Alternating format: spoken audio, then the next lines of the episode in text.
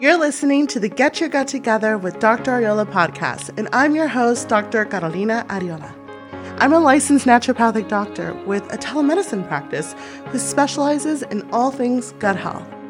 I created this podcast to provide listeners like you with the information needed to understand how the gut works, how it affects nearly every aspect of your health, and of course, to give you the basics on how you can start improving your gut health today.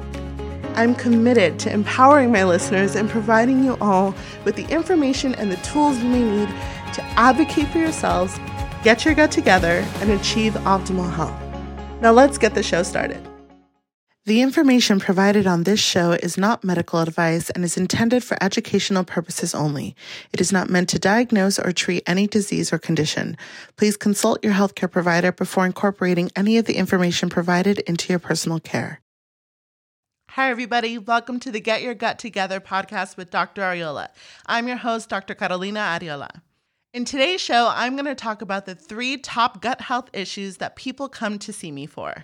These are the most common complaints that I either hear directly from my patients, on social media through comments, or I find in my Instagram DMs. Let's get right into it. So, the number one thing that people come to see me for in my practice is IBS. IBS stands for irritable bowel syndrome. And the thing with IBS is that it's not actually a true diagnosis in itself, but it's just a collection of symptoms. If you follow me on social media, you'll see that I have made plenty of videos on how IBS is a term that people use in order to describe a collection of symptoms that they can't find the cause of. That's why when I see patients with IBS, they're all coming in with very different symptom pictures. The most common symptoms that are associated with IBS include chronic bloating, chronic diarrhea, chronic constipation, or all of the above. And with IBS, patients have typically seen a multitude of doctors before coming to see me because they're still not getting the answers that they need. The reason is there's no true fix to IBS because the cause of IBS is different for every single person. Now, the second most common problem that people come to me for is either chronic heartburn, acid reflux, or GERD. And the reason that I say all three of those is because people use this term interchangeably. So I'm going to take a minute to just explain each one so you know what you're dealing with. So, acid reflux is the most common condition that people are experiencing when they're using these terms. And it happens when there's a dysfunction in the sphincter that's at the bottom of your esophagus leading into your stomach. When this sphincter is not opening and closing at the appropriate times, it allows for acid or food contents or anything else in the stomach to splash back up into the esophagus. When that happens, you experience the symptom of heartburn. So heartburn is that burning, discomfort, you know, uncomfortable feeling that you can get in your chest or in your throat that is associated with something like acid reflux.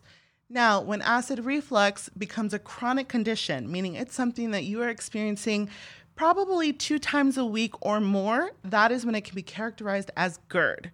GERD stands for gastroesophageal reflux disease and is usually diagnosed by your doctor. The third most common issue that people come to see me for is chronic bloating. Now, this can sometimes fall under the category of IBS. It just really depends if another person has told that patient if they have IBS or not. But chronic bloating has a multitude of different causes. But first, I wanted to make a point to say that bloating is not always a problem that needs to be fixed. I feel like in this day and age, people have become obsessed with the idea of having a flat tummy. And if you don't have a flat tummy, then you are convinced that you are bloated. Additionally, some people, when you eat a particular type of food, you may bloat a little bit, and that's not really a cause for concern. Here is when you should be concerned about chronic bloating. Now, if you are experiencing pain with your bloating, that is something that needs to be looked into further. If you've noticed that your bloating is affecting your day to day activities, meaning you're not able to go on with your day without noticing it because you're so uncomfortable, then you definitely need to talk to someone about getting to the root cause of that issue. Another sign that bloating is a cause for concern is after a meal, you notice that your clothes are fitting you just a little bit tighter than they were before. For example, if you finish a meal and you feel like suddenly your shirt or your pants are three sizes too small, then that's something that we need to address. One of the things I am most commonly hearing from patients that experience that is they come in and tell me, when I'm finished eating, I look like I'm nine months pregnant. And when I hear that, that's how I know we have a much bigger problem to address. Again, this is different from weight gain. Weight gain is something that's going to be happening over a long period of time rather than right after you eat a meal. And lastly, if you are experiencing bloating that does not go away, then that's a big sign that we need to look into things further. What I mean by not going away is some people will drink a carbonated drink and they will get immediately bloated. But that makes sense because you're drinking carbonation. But typically, after 15, 20 minutes, they feel normal again. If you are eating or drinking something, you get bloated and it lasts for hours, that is not normal. And that is something that we need to look into more. Now, let's talk about the common denominators among all the patients that come to see me for these three things. The first thing is is that some of these patients have an infection or an imbalance. An example of this infection or imbalance could be SIBO, which stands for small intestinal bacterial overgrowth. They can have candida, which is a fungal overgrowth of the intestine, or they can have just a general imbalance of the good and bad bacteria in their gut, which is called dysbiosis. The second one is hidden food sensitivities. So many patients that come to me are having a reaction to the food that they're eating and they don't even realize it. Hidden food sensitivities can lead to chronic inflammation, which can exacerbate other issues like GERD or even chronic bloating.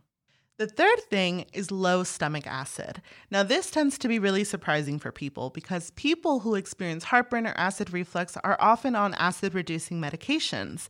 So they come to me thinking that they have too much stomach acid, when in reality, being on those medications for a long period of time can actually reduce the amount of stomach acid that they're producing, which will lead to digestional dysfunction. Some signs of having low stomach acid are having difficulty digesting your meals or feeling like there is a stone sitting in your stomach after having a protein heavy meal. The last thing I see in these types of patients are lifestyle factors. So, an example of this would be a lack of fiber in their diet, a lack of water intake, or both. Fiber is absolutely crucial when it comes to having optimal gut health. And if you're not drinking enough water, this can lead to constipation or pain while you're passing your bowel movements. So, if you're experiencing any of these symptoms that I just mentioned, then you're probably wondering what are some things that you can do to help. So, the number one thing that I would recommend is to make sure that you're drinking enough water. So many of the patients that I see come in and they are really dehydrated. Not having enough water in your body is going to make it really difficult for you to detoxify and pass bowel movements comfortably. With that said, if you are experiencing chronic bloating, then I want you to take this next tip to heart. I need you to avoid drinking large amounts of fluid with your meals. Keeping your fluid intake, whether it be water, soda, whatever you are drinking with your meal, minimize it to 8 ounces or less at least 30 minutes before and after eating. This is because if you are experiencing chronic bloating, then it's very likely that you are diluting your stomach acid and digestive enzymes. And when you drink a large amount of fluid while you're eating, you're diluting those enzymes even further. When you dilute these digestive enzymes, then the food is going to sit in your stomach for a longer period of time. Then it will start to ferment, causing that gas bubbles and the bloating that you're probably really familiar with. Another thing that you can try is to consider taking digestive bitters before eating a meal. Digestive bitters are made from botanicals, and the way that they work is they stimulate the production of your own digestive enzymes. When you take this before eating, then you are telling your body to prepare for food. Taking digestive bitters before a meal can support digestion and really reduce the risk of bloating. My next recommendation is to start a symptom diary. So, the way that this works is that if you're experiencing gut health issues all the time and they seem to be really random, start writing it down. So, what I recommend is to write down the symptom that you're experiencing, the food that you've eaten prior to that, and how long the symptoms last for. Anytime that you experience a symptom, write it down. Then, over the course of a week or two, you'll be able to identify a pattern. If you're having difficulty identifying a pattern, that's the time that you should look for help having this kind of information before you go in to see a doctor will be really helpful for them as well. I often will tell my patients when they come in to start doing this anyway. So if you've done it beforehand, you're only speeding up the healing process. My next recommendation is to make your diet as colorful as possible. Now, I'm not talking about the fake colors that you find in candy or other sort of pastries, but more the natural colors that come from fruits and vegetables. The colors that you see in these foods are indicating high levels of antioxidants and nutrients, and these will naturally reduce inflammation in the body. Now, another common denominator that I didn't mention earlier that I should have is that inflammation is usually a big part of any of the patients that I am seeing. So, eating foods that are high in anti inflammatory components is only going to help you. Now, if you've tried any of the recommendations that I just mentioned and you're not finding the relief that you're really looking for, you probably need the help of a professional. Now, what I recommend is looking for either a naturopathic doctor or a functional medicine doctor in your area. Doctors like this have been trained to look at things from a holistic perspective, so we are not going to dismiss your case if you just don't fit the textbook definition of whatever disease we are trying to rule out. The easiest way to find a doctor in your area is really to go to Google and type in naturopathic doctor in whatever city you're living in. Another thing you can do is go to ifm.org and look for a functional medicine practitioner in your area. It's important that I talk to you about the red flags that you should look out for if you're experiencing any gut health issues. The first one being seeing blood in the stool. Seeing blood in the stool can be a sign of a very serious underlying issue, and you should get that looked at right away. If you're experiencing pain with blood in the stool, then you should seek immediate medical attention. Also, what you want to look out for is any blood in your vomit. So, if you are throwing up and you are seeing streaks of red or anything that looks like coffee grounds, then you need to seek immediate medical attention. Another red flag to look out for is severe pain. You should never be in severe pain, and don't let anybody tell you that this is a normal experience, whether it has to do with your digestive health or otherwise. If you are experiencing really severe pain, you need to see a doctor right away. Lastly, a red flag that you need to look out for is a family history of colon cancer. If you experience any of these symptoms and you have a family history of colon cancer, then please discuss this with your doctor as soon as you possibly can. Having a family history of colon cancer puts you at an increased risk for developing colon cancer yourself, but also for developing other serious issues like inflammatory bowel disease. So, in today's show, I went over the three most common gut health issues that people come to see me for, the symptoms that are associated with it, the underlying causes that are often found beneath them, and also any red flags that you should look out for. I also shared some tips on how you can begin to address these at home, and if those tips aren't cutting it, how to find a doctor to help you. Now, if you're interested in working with me, that's definitely possible. I do offer free 20 minute consultation discovery calls so we can see if we're a good fit in working together. If you're interested in booking a discovery call, you can visit me at my website at www.arreolanaturopathic.com or you can find me on social media.